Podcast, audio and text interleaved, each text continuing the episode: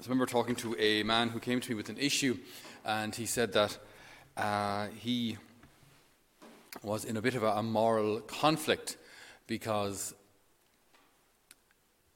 he had come across a, a, lady who had come from uh, Eastern Europe uh, who needed financial help. You know, so uh, she came here to Ireland, and there were some issues with, with, with accommodation and with jobs and all sorts of uh, problems, and she was in a spot of bother, financial bother, and so he helped her out. Okay, but um, then a week later, she contacted him again just to say that uh, the rent had gone up and there were more problems. So could he could he help her out? And uh, then a week later, it was you know I've run out of money, I have no food, and then a week later, it's uh, the bills have just arrived and I haven't enough to cover them, and then a week later, uh, something else basically. It just kept kept adding up and it kept going, and he kept after a while and after a couple of months of this, he said, "Look, this is the last time. This is the last time," and he'd go for maybe a week or two without helping her, and then uh, he'd break. Basically, she'd contact him again and say, "Oh, sorry, just, just, just last time, just really,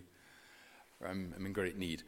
Um, and so we were sitting down talking about this, like trying to, to work out what's the best thing to do, because uh, it's not always so straightforward. We, we do and should help people, but uh, we should help them, if you will, kind of long term. It's the difference between giving a man a fish and teaching a man to fish. You give a man to fish, he eats for a day. You teach a man to fish, he eats for the rest of his life.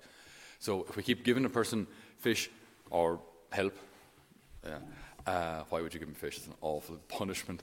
Um, uh, but if you give them, if you, if you keep facility, you you, can be, you can become an enabler because then that person can just rely on you and sure, John will bail me out, you know, Eddie will bail me out if ever, if ever there's a problem you know?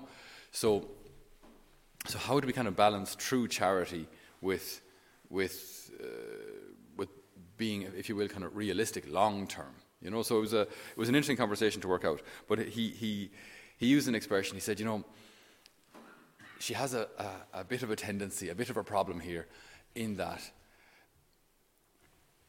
the work she doesn't really work, but she tries to do little artistic things made from kind of second-hand bits and pieces and, and but there's no mar- like we, we don't live in a very touristy place here, so uh, there's no market for them here. So and you'll make a couple of euro maybe, and then all of her stuff was stored in in a car in the car park, which is a paid car park. So then there were enough parking tickets on the windscreen to wallpaper Buckingham Palace, and then the car eventually got towed away with all of her stuff in it. Uh, and then she decides that like, you know, she wants to invite people over from home as well to come see her and where are they going to stay and what are they going to eat, you know. So he uses this, this expression, which I found very interesting. He said, you know, her life just seems to go from one saltus in tenebrae to the next. He's an educated man. And I said, yes, of course, saltus in tenebrae. Uh-huh. So I looked it up afterwards, and uh, it means uh, jump into the dark. So because of the, the way she lived, she'd make one leap into the dark after the next and hope to God that someone else, someone would bail her out. You know, just make one kind of erratic decision after the next, no kind of plan to get cheaper accommodation, to apply for a job, to uh, even help someone for free in the hope that then if they see that you're a good worker, then they might uh, employ you afterwards. I mean, there are different things that can be done to help yourself instead of just saying, well, you know, this person will bail me out. So, this idea of, of jumping into the dark. And it, it, it, when he said it, I thought, yeah, uh, I suppose there's, there, are, there is good jumping into the dark and bad jumping into the dark. Because when it comes to doing God's will, at times it may seem like jumping into the dark. You know, when you think of go way back, like in, in, in Scripture, to the story of Noah, and often the story of Noah or, or these epic stories, they're understood or maybe even explained in quite childish terms. You know, so little Noah builds a big boat, the animals come on, and they sail away, and then a, a dove comes back, so they know that the, the, flood is over, and the, you know, the boat settles, and they all get out in three easies. Um, so, so the problem with that is if you look at like the details of the story, right? God asks Noah to build a huge ship in a field. Not in a ship dock, not in a dockyard, not in the usual spot, in a field. He would have looked completely insane To any, to any of the onlookers, they would have said, You are out of your tiny mind. Like, this is just insanity. You know, building, uh, even if build a ship here, build a ship outside. Now, then, then what are you going to do with it when it's built? How are you going to move it?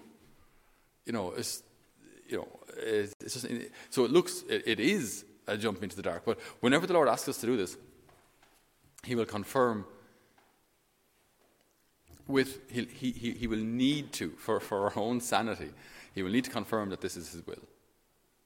Even uh, just in some of the Exodus readings uh, from, from recent days, when, what Moses is asked to do, like Moses, uh, who murdered a man and had to flee, uh, a man, an Egyptian who was attacking a, a Hebrew, a Jew, Moses flees then to not, get, to not get captured. And now he has to go back to Pharaoh, the most powerful man in the known world, and tell him, let your free labor go.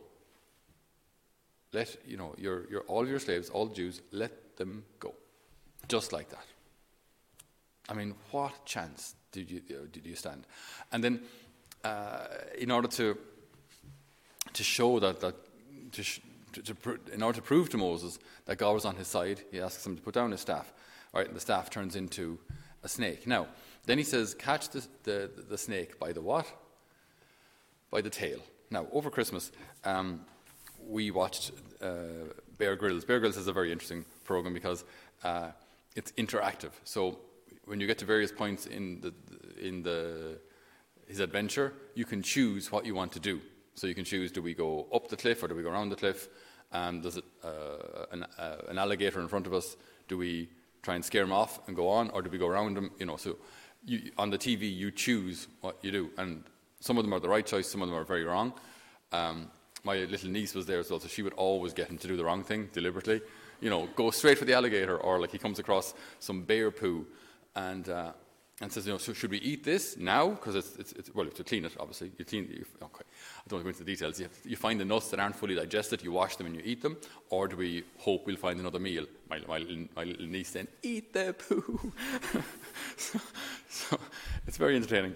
Um, but, my goodness, I'm after completely losing my train of thought. what was I saying? Uh, oh my goodness. Oh, different choices? Catch the snake by the tail. Thank you. Thank you. Thank you. Lifesaver. Uh, so there was, there's a point then where they're in Australia and uh, he comes to a snake and he has to get venom for, for, for the antidote. Um, uh, so and so he says, so, so, what should I do? Should I get the stick and pin the snake's head, or would I catch him by the tail? Now, I mean, I don't have any experience with, with snakes, but they can only bite at one end. I mean, you catch them by the tail, and you're dead because the head is completely free to attack you. You know what I mean? So God asks Moses, catch the snake by the tail. I mean, what you would never do. You know, you catch him by the head and then he's pinned, he can't do anything. You catch him by the tail, he's completely free to attack. God asks Moses, catch the snake by the tail. And Moses does it. He catches him by the tail, and then the, the snake becomes a staff again. So he's asking him to do things that look absolutely insane, right? Complete jumping into the dark. But jumping into the dark, not, not with a kind of a uh, insanity or not, it's not reckless. It's, it's in obedience. It's different. Jumping into the dark recklessly is irresponsible. I mean, I've seen this at times as well in, in maybe in families, and, and look, I, I, get it, like, but um, uh, people maybe who, who want to provide for their family, so they, they invest a lot in a certain business or in stocks and shares, and it all goes belly up. Or they want to. I saw one person once who they want to open a shop, and I mean I could have told them a hundred times the shop won't work. In that on that street, all the shops fail because there's no parking. People will go to the shopping centre, two blocks down, where there's endless parking and tons of shops. No shop there ever survives. You know, then they en- empty their savings into it and it doesn't work. And what can you do? Like, but that's a kind of a saltus in tenebrae that's just not responsible. You know, so when, when God asks us to do something, while it may look uh, unreasonable, ultimately it'll, it'll always be shown to be to be true and to be right. But He will have to confirm it in us that this is that this is His will.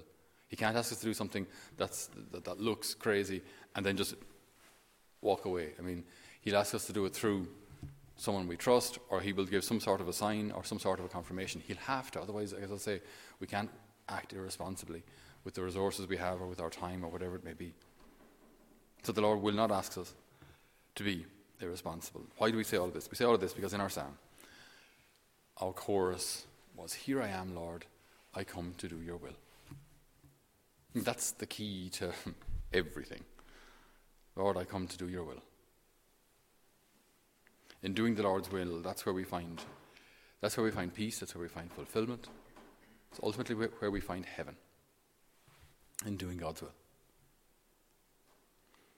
And so we ask the Lord today, in our daily battles and in whatever lies ahead of us today, that we might seek to do God's will. What does God want of me now?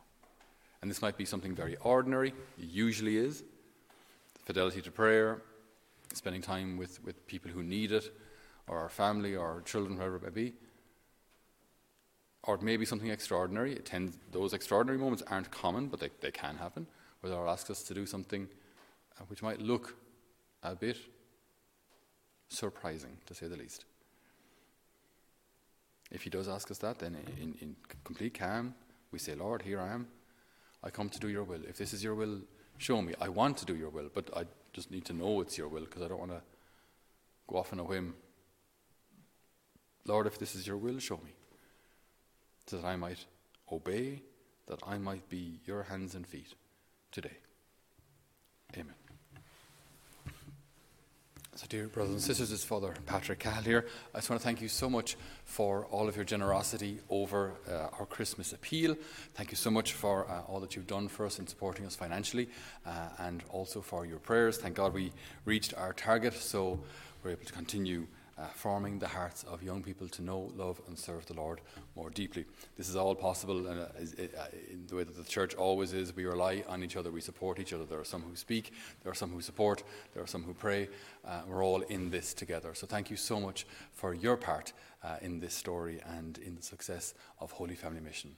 We pray for you every day, especially on Wednesdays, where we offer our Mass uh, to St. Joseph, the Father of all providence, uh, also for your intentions. So may the good Lord reward you always. God bless.